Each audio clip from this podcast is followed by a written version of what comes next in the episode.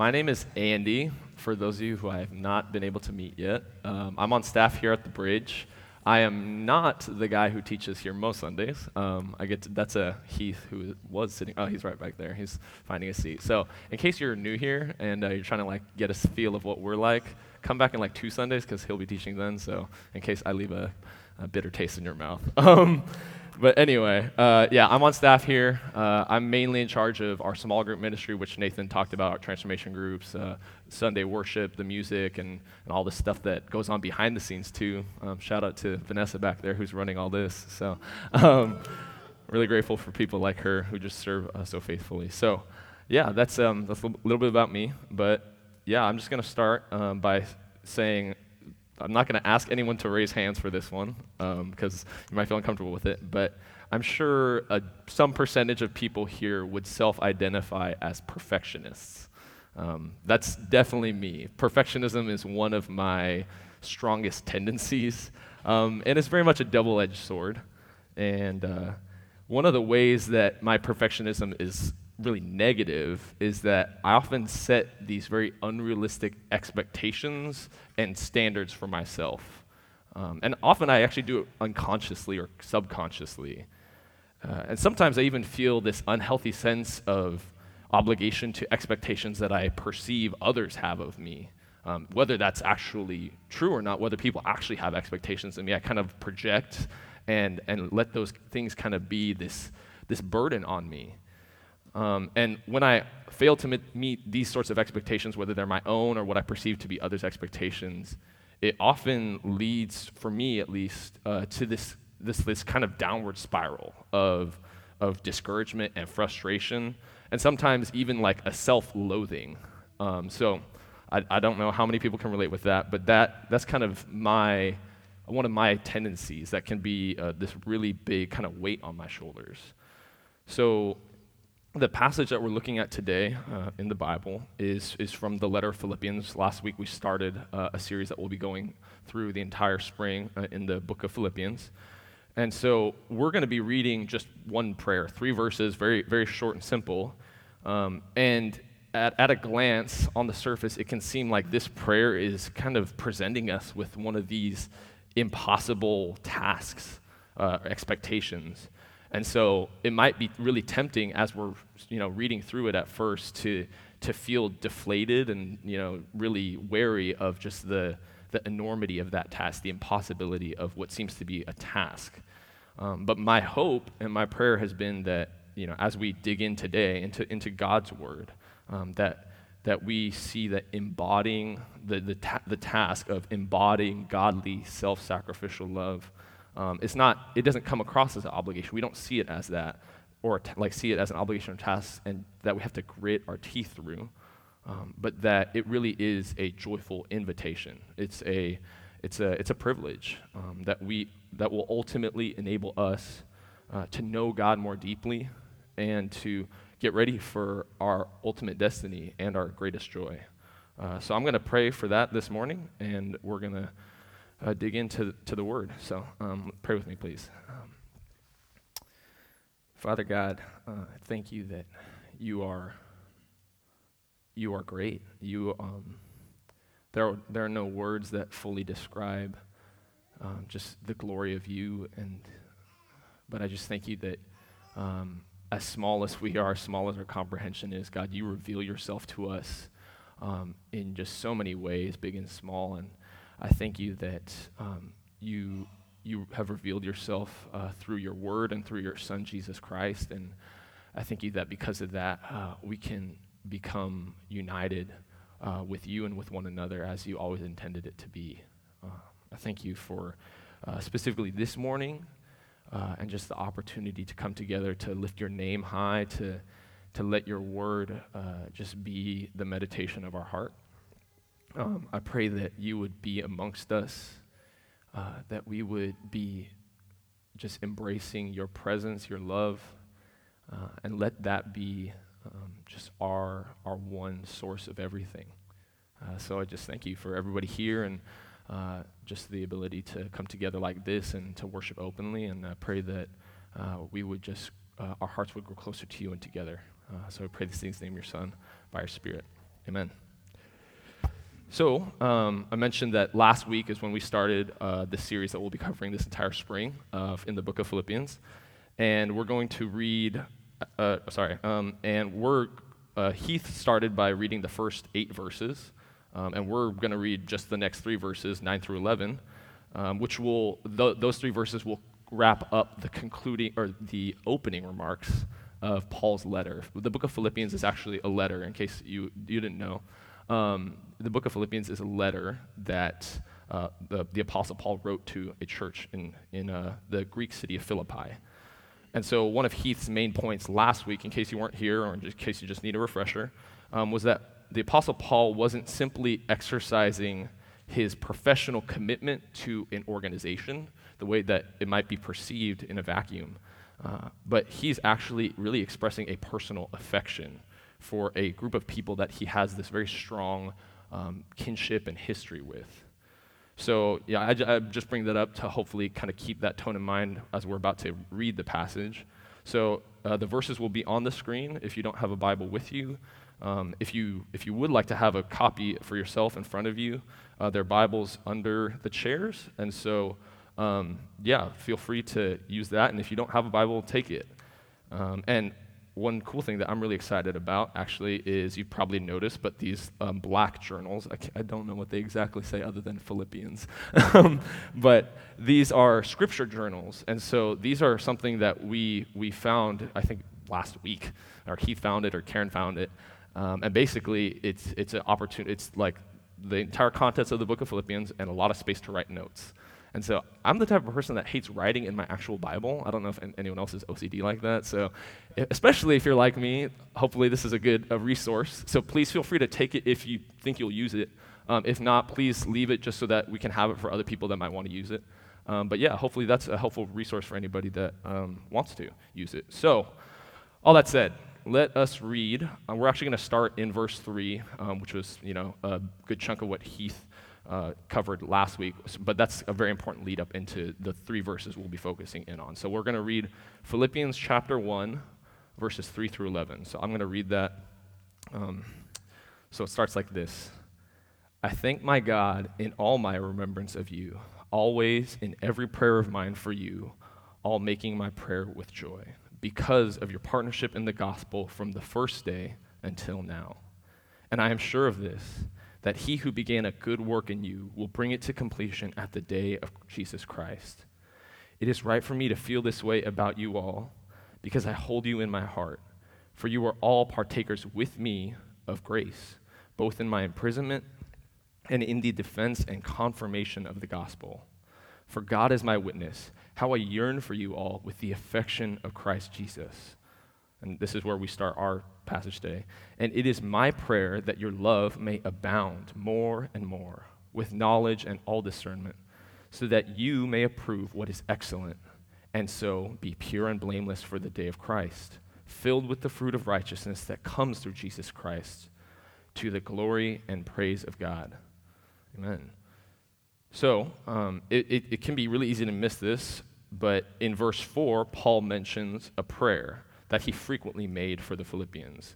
And so the verses we're focusing on today, 9 through 11, are that prayer. It, it kind of does like kind of a circular path to actually get to the prayer, but that's where we're landing today. So, um, just a simple summary. I'm going to read verse 9 alone again, just to give us our starting point. And it is my prayer that your love may abound more and more with knowledge and all discernment.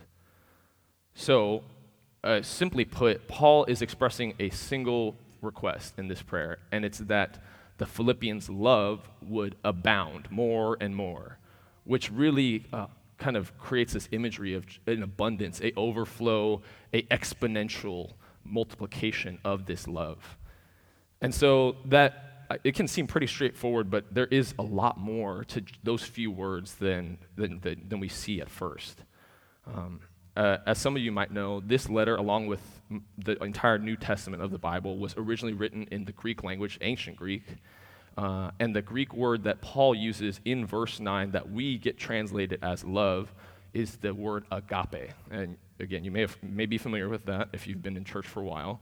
Um, but I wanted to, for the, for the nerds in here, um, I wanted to kind of give you some numbers about love in the Bible, uh, specifically in the New Testament. Um, in the New Testament, love appears in some form 286 times. I did not count that manually. There's a software out there, thankfully, that gives you those sorts of numbers. But um, love appears in some form 286 times in the entire New Testament. And so, agape, that I mentioned, that, that's a noun, the noun love, uh, but it also has a verb form. Um, and so, combined, those two forms alone account for 250 of the 286 times that, that appears in the New Testament. And I calculated for, for the numbers people out there, that's 87.41%. So, pretty impressive. and more and kind of more nuanced, uh, Paul alone uses agape in the noun or verb form 104 of those 250 times. Um, so obviously, the idea of agape is pretty important in, in the Bible, in the New Testament, and, and to Paul, who's the, the writer of this, this passage. Um, and so agape means a lot more than one English word can convey. Paul actually spends a, a whole portion of another letter to a different church, to the church in the city of Corinth, uh, describing what agape is and what it does. And you, it might be familiar to some of you. Um, it's, it's a very famous passage. It's 1 Corinthians 13. And so we are going to jump there 1 Corinthians chapter 13. We're going to go through verses 1 through 8 and then cover just uh, the, the last verse of that chapter, verse 13. So I'm going to read that. If I speak in the tongues of men and of angels, but have not love, I am a noisy gong or a clanging cymbal. And if I have prophetic powers and understand all mysteries and all knowledge, and if I have all faith so as to remove mountains, but have not love, I am nothing. If I give away all I have, and if I deliver up my body to be burned, but have not love, I gain nothing. Love is patient and kind. Love does not envy or boast. It is not arrogant or rude. It does not insist on its own way. It is not irritable or resentful. It does not rejoice at wrongdoing, but rejoices with the truth. Love bears all things, believes all things, hopes all things, endures all things. Love never ends. As for prophecies, they will pass away. As for tongues, they will cease. As for knowledge, it will pass away. And we're going to jump down to the final verse of this chapter, verse 13. So now, faith, hope, and love abide, these three. But the greatest of these is love. So, Paul, if you notice, Paul's describing love, but he's actually describing it mostly in the negative, what it's not. And so when we invert that list of negatives into their you know, corresponding positives, uh, what we get is a definition of love that is, is really detailed, it's really profound, and it's really humbling, in my opinion. So th- that list is love is patient and kind, it is content and humble, it is humble and gentle, it is self sacrificial, it's calm and forgiving, it rejoices in the truth it suffers, believes, is hopeful, and enduring. And finally, love is eternal. So, th- this sort of love is, is so much more powerful and profound than the general feelings of affection that we use, like when I will talk about, uh, you know, my love for the Seattle Seahawks or, or sneakers or Texas barbecue. And in case anyone is asking, the the sneakers I'm wearing, they are actually a Kobe Bryant sneaker, so just a little tribute to him. Um, yeah, so all that to say. Um, so agape, agape love, the love that Paul defines in 1 Corinthians 13, um, what agape love does is it cultivates a, the dignity and the well being of others instead of allowing uh, us to indulge our selfish and harmful impulses. This sort of love, this agape love, is embodied by God. And so he lavishes it upon all of his creation. And, and it's this sort of love that Paul prays the Philippians will abound in. So I actually want to jump now to um, the letter of First John, uh, chapter 4. And we're going to go to First John chapter 4. Here we go. Um, we're, we're going to start at verse 7. Beloved, let us love one another for love is from God, and whoever loves has been born of God and knows God. Anyone who does not love does not know God, because God is love. In this, the love of God was made manifest among us, that God sent his only Son into the world so that we might live through him. In this is love, not that we have loved God, but that he loved us and sent his Son to be the propitiation for our sins. So, I, again, I counted numbers. Um, agape is used in some form 10 times in just four verses. It's just like every other word practically. And so, hopefully, what you get from reading this passage is that agape, by the way, the love every time in this is, is agape. It's not some other uh, form of love, it's agape here. And so, hopefully, what we get from this passage is that um, agape love is, is not possible. We, it does not exist without God Himself first. God isn't just described as loving, He is equated with love. He is love. And so He is the original source of all love. And so when we think about how Paul defines what agape love is, we see that God is eternally patient, He's kind, He's gentle, self sacrificial, forgiving, all those things that we listed. Um, so, what Paul is really praying for then in, in Philippians is that God's people would be the embodiment of, of God, the embodiment of God and His agape love. So, I mentioned at the beginning that this can seem like an impossible task. Um, but Paul isn't commanding a task, he's praying this over people that he, he considers family, people that are his friends, um, people that he knows personally. So, this, but at the same time, prayer, praying for this isn't simply wishful hoping, which unfortunately it seems like the contemporary definition of prayer today is kind of just this good thoughts and good vibes kind of deal.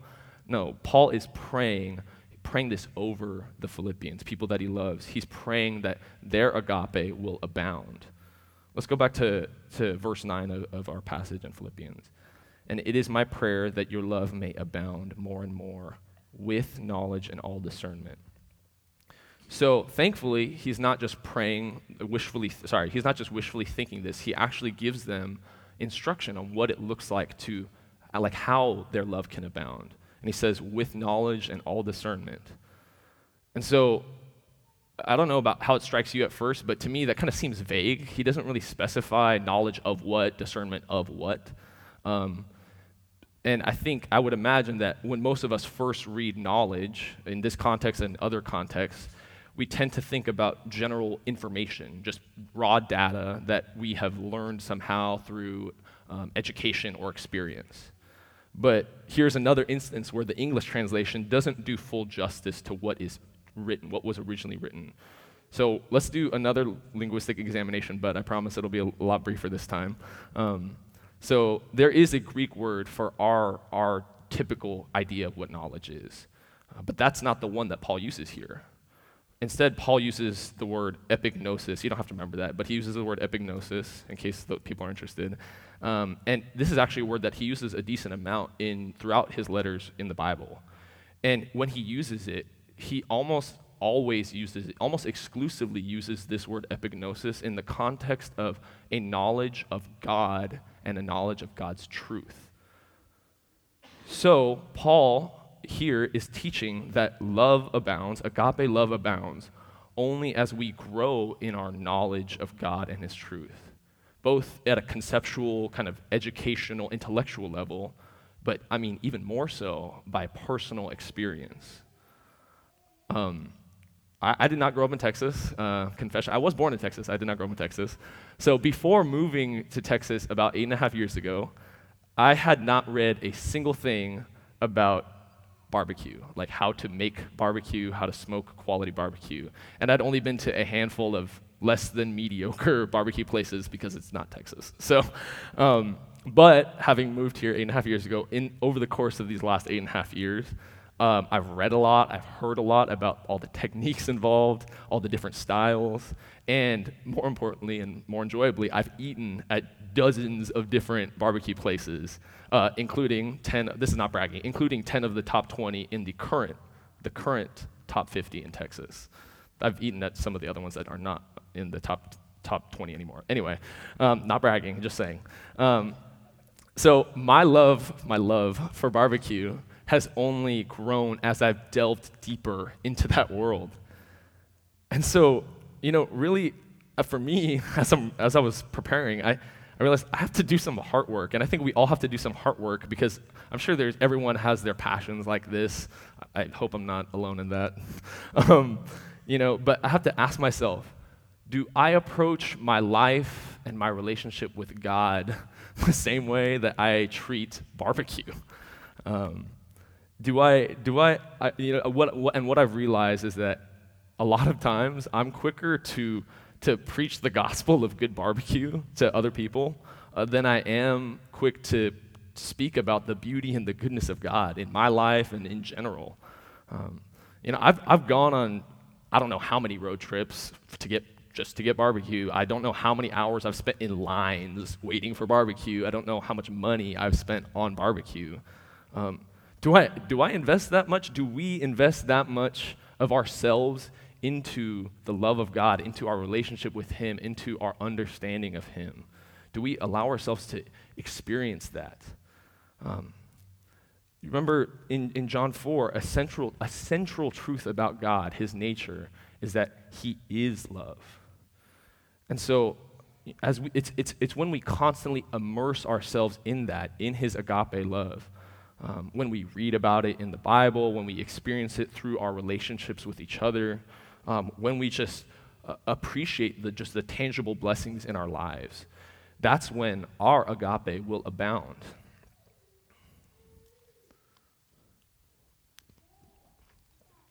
So,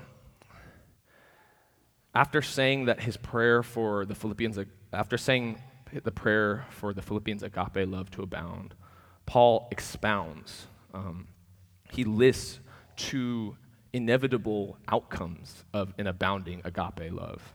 So now we're going to read verses 9 and 10 together. And it is my prayer that your love may abound more and more with knowledge and all discernment, so that you may be so that you may approve what is excellent and so be pure and blameless for the day of Christ. So we're going to break those two things down. The first outcome that Paul lists is the ability to, what he says, approve what is excellent. Uh, so the word he uses here that gets translated as approve was used a lot in the context of metalworking, um, where it, it meant to confirm something as genuine or authentic. So basically, Paul is saying that those who abound in agape love will actually be able to determine genuinely excellent things from false or even good things. Uh, and I can attest to that. Having eaten a ton of, of great barbecue, or just barbecue in general, um, especially at the, the good places, um, it's given me the ability to discern what is, what is great from the things that are just good and the things that are very underwhelming. Um, and just a side note, it's, it's a great thing in one hand, but on the other hand, it kind of ruins a vast majority of barbecue. and if there's any like coffee snobs or beer snobs or wine snobs in the room, I think it's kind of similar, where you kind of can't take the, the, the, the lowest common denominator anymore. So anyway, that's just a side note. But in you know, an example of what it means to be able to, to discern excellence from the goodness just by experiencing it more for yourself. So obviously, Paul isn't talking about trivial things like that. Um, he's, he's saying that abounding in agape love will enable us to accurately identify it, to, to recognize it, uh, and then, you know, from the things that might just appear that way but aren't actually, like their substance is not excellent, it is not agape, but we will get the ability to, to identify those things, to recognize those things.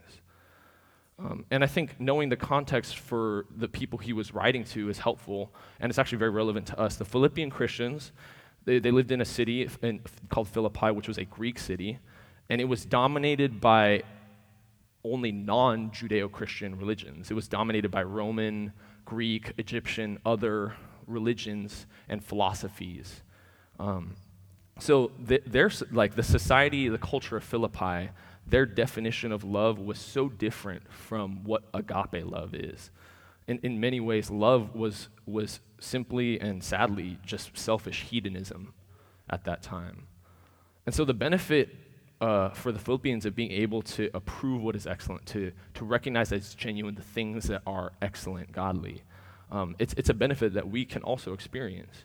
Um, being able to discern what truly embodies agape love will enable us to celebrate and cultivate those things. And, and thus, it won't only help ourselves experience and immerse, experience and be immersed in God's agape love, but it will help others do the same. People that need it, people that crave it, people that don't know they need it. So, the second outcome that Paul lists of an abounding agape love is, is being pure and blameless for the day of Christ. And so, the day of Christ is, that kind of sounds really vague in a way. The day of Christ is the same event as an event that gets frequently mentioned in the Old Testament, uh, which you may be familiar with, is called the day of the Lord. And so the day of the Lord, slash the day of Christ in the New Testament context, it's a day sometime in the future, we don't know exactly when, when God will judge all things that are under heaven, all created things. Um, where, and in doing so, he will abolish and remove all that is evil. Excuse me. And more importantly, finally reunite with all that is good in, in a perfect paradise, the type that he intended this earth to always be. Um, so, for every single person whose faith is in Jesus Christ, the day of Christ, while it is a day of judgment for everybody, um, it is not a day of destruction for those who are in Christ. It's actually a day of celebration. It's a day of celebration to look forward to. When Jesus returns, the entire church will be united with him in a holy matrimony, in the, tr- in the truest sense of a holy matrimony. So, I actually want to read two passages very quickly um, that, uh, that talk about this union between Jesus and his church. So we're first going to go to um, Paul's letter to the Ephesian church, um, chapter 5. And you may have heard this a lot at weddings, especially, um, where it talks about the metaphor of marriage and what it really means, what it really points us to. So we're going to read just three verses of that passage, verses 25 to 27. Husbands, love your wives as Christ loved the church and gave himself up for her that he might sanctify her, having cleansed her by the washing of water with the word, so that you might that, so that he might present the church to himself in splendor, without spot or wrinkle or any such thing, that she might be holy and without blemish. And we're going to jump to Revelation. It'll be on the screen, so don't feel like you have to jump to it in your own Bibles. But Revelation chapter 19, the, fi- the final um, book of the Bible. Um, chap- uh, sorry, chapter 19, verses 7 through 8. Sorry, the pages on my Bible are really thin, so it's hard to navigate through here. So, um, Revelation 19, verses 7 through 8. Let us rejoice and exult and give him the glory, for the marriage of the Lamb, that's Jesus, has come, and his bride, the church, has made herself ready. It was granted her to clothe herself with fine linen, bright and pure for the fine linen is the righteous deeds of the saints. So I hope that y'all notice something. There's a connection between the imagery in these two passages with, with what Paul is talking about, this pure and blameless for the day of Christ. And that all is very, I guess, tangible in something that we're probably all very familiar with, and that's the modern wedding dress.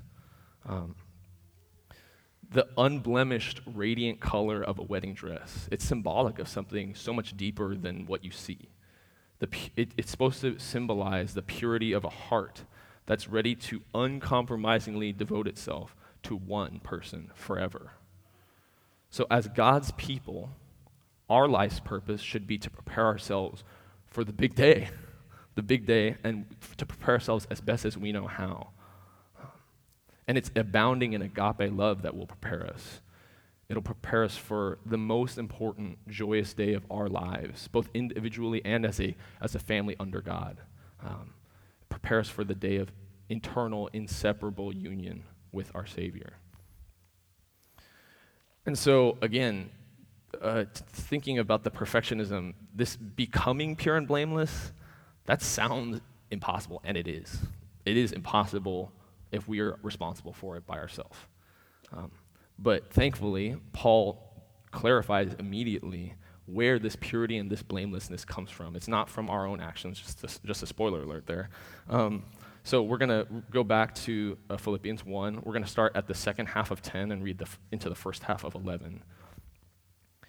And so be pure and blameless for the day of Christ, filled with the righteousness that comes through Jesus Christ. So, Paul is specifically alluding to the purifying effect that Jesus' substitutionary death on the cross, uh, what that effect has on those who believe in him. So, purity and blamelessness are not something that we, as God's people, accomplish for ourselves. That's an identity that's been given to us. And I actually want to jump back to that last verse of the passage we read in 1 John uh, chapter 4, verse 10 because it's so, it so perfectly summarizes what Paul is alluding to here. Um, 1 John chapter 4, verse 10. In this is love, not that we have loved God, but that he loved us and sent his son to be the propitiation for our sins. That, that should be so comforting to us. Whether or not you identify as a Christian now, that should be so comforting because God not only loves us eternally and unconditionally, as we've talked about, thinking about the definition of agape, godly love, um, but He provides us the means to prepare, to, to become pure and blameless, to have that as our identity, not something that we try and grit our teeth to try and achieve or earn. So, if you don't, if you're here and you don't currently identify as, as a follower of Jesus, someone who, who who calls on him as Lord and Savior, there's another invitation here. Not just the invitation to abound in agape love, but to receive God's love and to receive it through the, the life, the death, and the resurrection of, of Jesus Christ. He wasn't just a admirable and influential moral teacher. He is the Son of God who unjustly but willfully took on the punishment for our sins so that we could be restored into relationship with our Creator. So Jesus is the only way, excuse me, to the Father. Jesus is the only way to the Father, the only way that we can become the pure and spotless bride.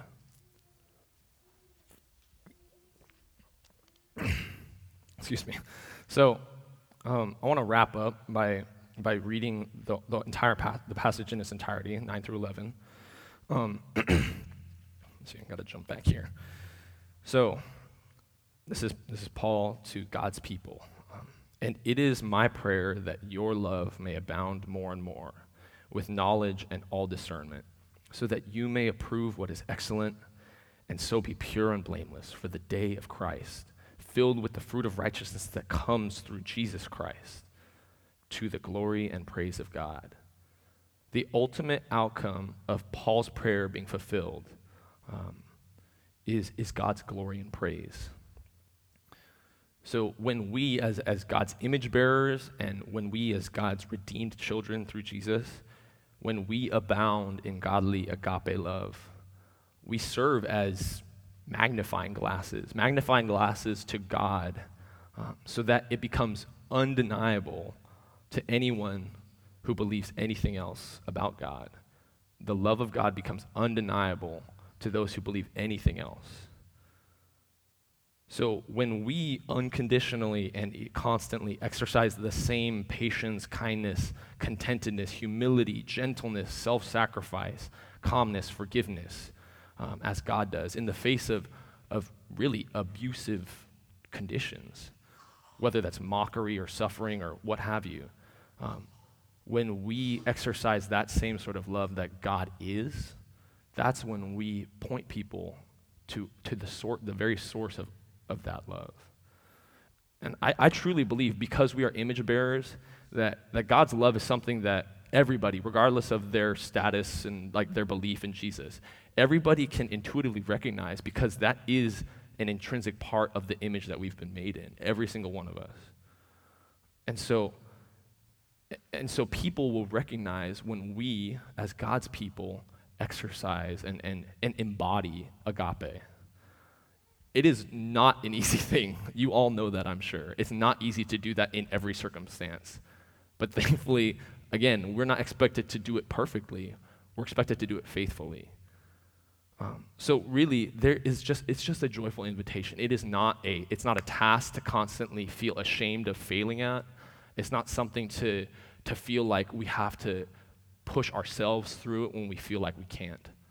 It's an invitation that God extends through through Paul to us um, to just to simply just immerse ourselves, immerse ourselves in God's love embracing His Word, embracing fellowship with one another, and every good thing with our hearts and with our minds and with our bodies. So it's, it's when we do that, when we immerse ourselves in that way, that our agape love, the love that God is and has for us, when that will abound. So um, I'm going to pray.